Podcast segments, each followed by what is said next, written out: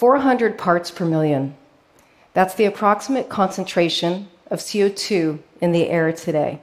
What does this even mean? For every 400 molecules of carbon dioxide, we have another million molecules of oxygen and nitrogen. In this room today, there are about 1,800 of us. Imagine just one of us was wearing a green shirt and you're asked to find that single person. That's the challenge we're facing when capturing CO2 directly out of the air. Sounds pretty easy.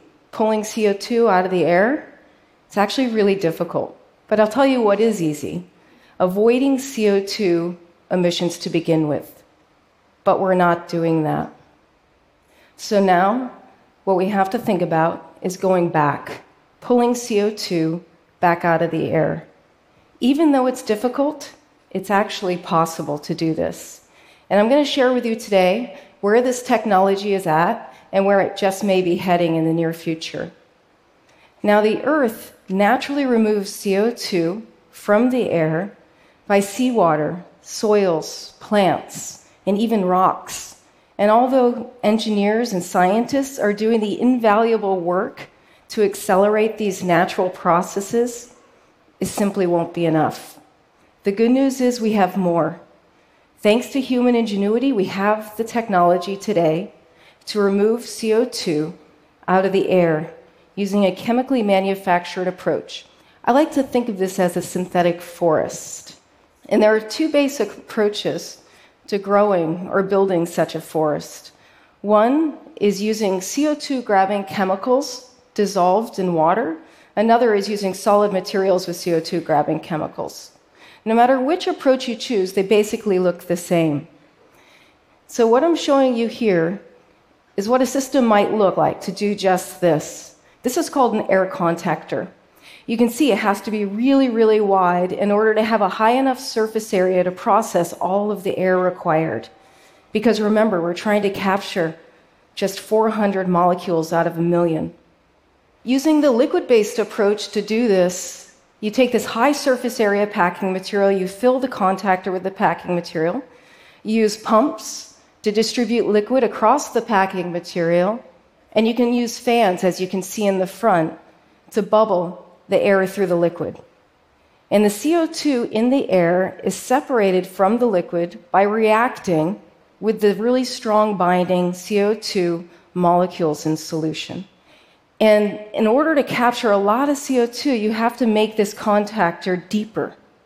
But there's an optimization because the deeper you make that contactor, the more energy you're spending on bubbling all that air through. So, air contactors for direct air capture have this unique characteristic design where they have this huge surface area, but a relatively thin thickness.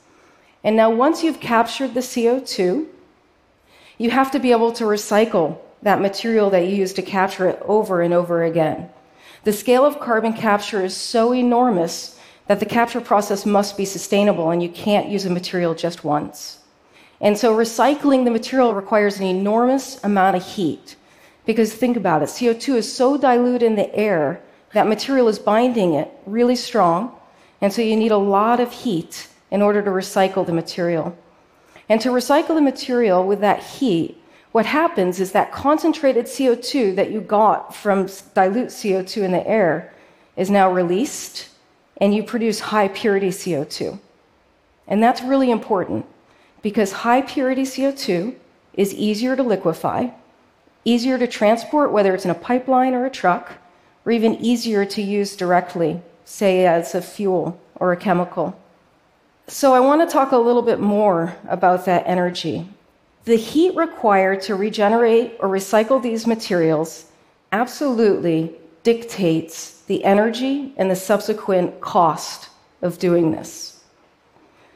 So I ask a question How much energy do you think that it takes to remove a million tons of CO2 from the air in a given year? The answer is a power plant. It takes a power plant to capture CO2 directly from the air. Depending on which approach you choose, the power plant could be on the order of 300 to 500 megawatts. And you have to be careful about what kind of power plant you choose. If you choose coal, you end up emitting more CO2 than you capture. Now let's talk about costs. An energy intensive version of this technology could cost you as much as $1,000 a ton just to capture it. Let's translate that. If you were to take that very expensive CO2 and convert it to a liquid fuel that comes out to $50 a gallon, that's way too expensive. It's not feasible. So, how can we bring these costs down?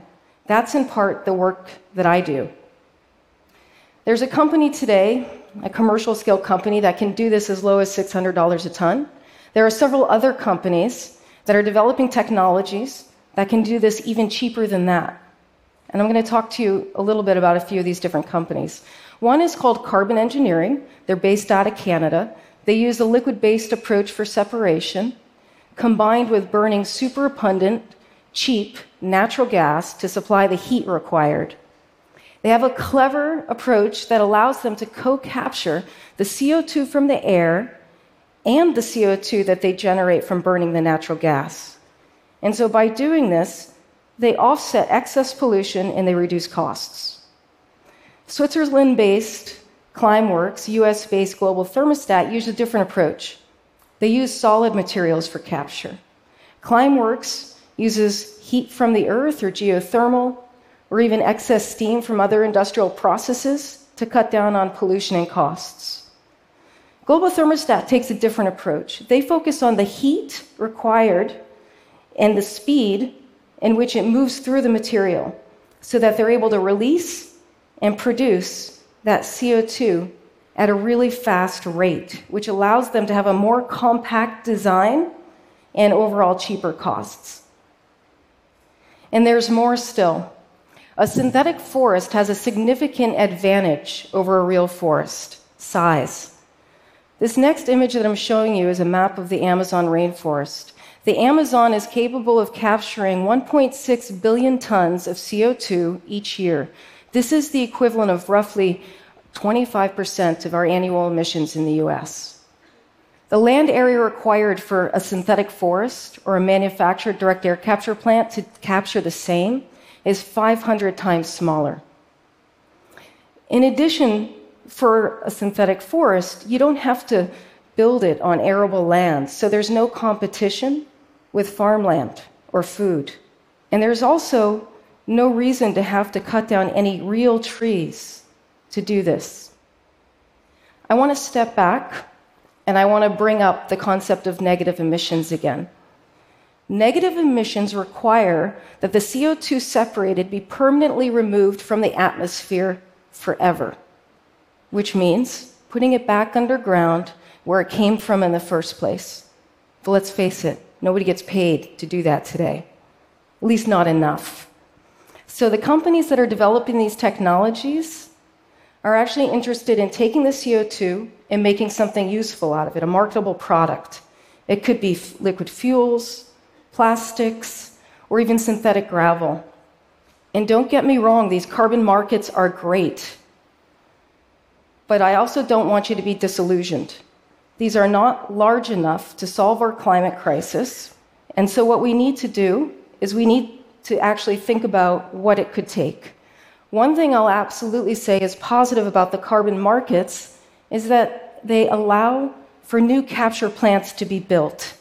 And with every capture plant built, we learn more. And when we learn more, we have an opportunity to bring costs down. But we also need to be willing to invest as a global society.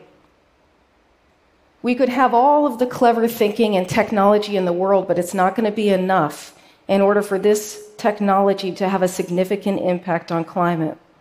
We really need regulation, we need subsidies, taxes on carbon. There are a few of us that would absolutely be willing to pay more. But what will be required is that for carbon neutral, carbon negative paths to be affordable for the majority of society in order to impact climate. In addition to those kinds of investments, we also need investments in research and development. So, what might that look like? In 1966, the US invested about a half a percent of gross domestic product in the Apollo program. It got people safely to the moon and back to the Earth. Half a percent of GDP today is about $100 billion. So, knowing that direct air capture is one front in our fight against climate change, imagine that we could invest 20%, $20 billion. Further, let's imagine that we could get the costs down to $100 a ton. That's going to be hard, but it's part of what makes my job fun. And so, what does that look like? $20 billion, $100 a ton. That requires us to build 200 synthetic forests, each capable of capturing a million tons of CO2 per year. That adds up to about 5% of US annual emissions. Doesn't sound like much. Turns out it's actually significant. If you look at the emissions associated with long haul trucking and commercial aircraft, they add up to about 5%. Our dependence on liquid fuels makes these emissions really difficult to avoid. So, this investment could absolutely be significant. Now, what would it take in terms of land area to do this? 200 plants. So it turns out that they would take up about half the land area of Vancouver. That's if they were fueled by natural gas. But remember the downside of natural gas? It also emits CO2. So if you use natural gas to do direct air capture, you only end up capturing about a third of what's intended, unless you have that clever approach of co capture that carbon engineering does. And so if we had an alternative approach and used wind or solar to do this, the land area would be about 15 times larger, looking at the state of New Jersey now. One of the things that I think about in my work, in my research, is optimizing and figuring out where we should put these plants and think about the local resources available, whether it's land, water, cheap and clean electricity. Because, for instance, you can use clean electricity to split water to produce hydrogen, which is an excellent carbon free replacement for natural gas to supply the heat required. But I want us to reflect a little bit again on negative emissions. Negative emissions should not be considered a silver bullet, but they may help us if we continue to stall at cut, cutting down on CO2 pollution worldwide. But that's also why we have to be careful. This approach is so alluring that it can even be risky, as some may cling on to it as some kind of total solution to our climate crisis. It may tempt people to continue to burn fossil fuels 24 hours a day, 365 days a year. I argue that we should not see negative emissions as a replacement for stopping pollution, but rather as an addition to an existing portfolio that includes everything from increased energy efficiency to low energy carbon to improved farming will all collectively get us on a path to net zero emissions one day a little bit of self reflection. My husband is an emergency physician, and I find myself amazed by the life saving work that he and his colleagues do each and every day. Yet when I talk to them about my work on carbon capture, I find that they're equally amazed. And that's because combating climate change by capturing carbon isn't just about saving a polar bear or a glacier, it's about saving human lives. A synthetic forest may not ever be as pretty as a real one, but it could just enable us to preserve not only the Amazon, but all the people that we love and cherish, as well as all of our future generations and modern civilization. Thank you.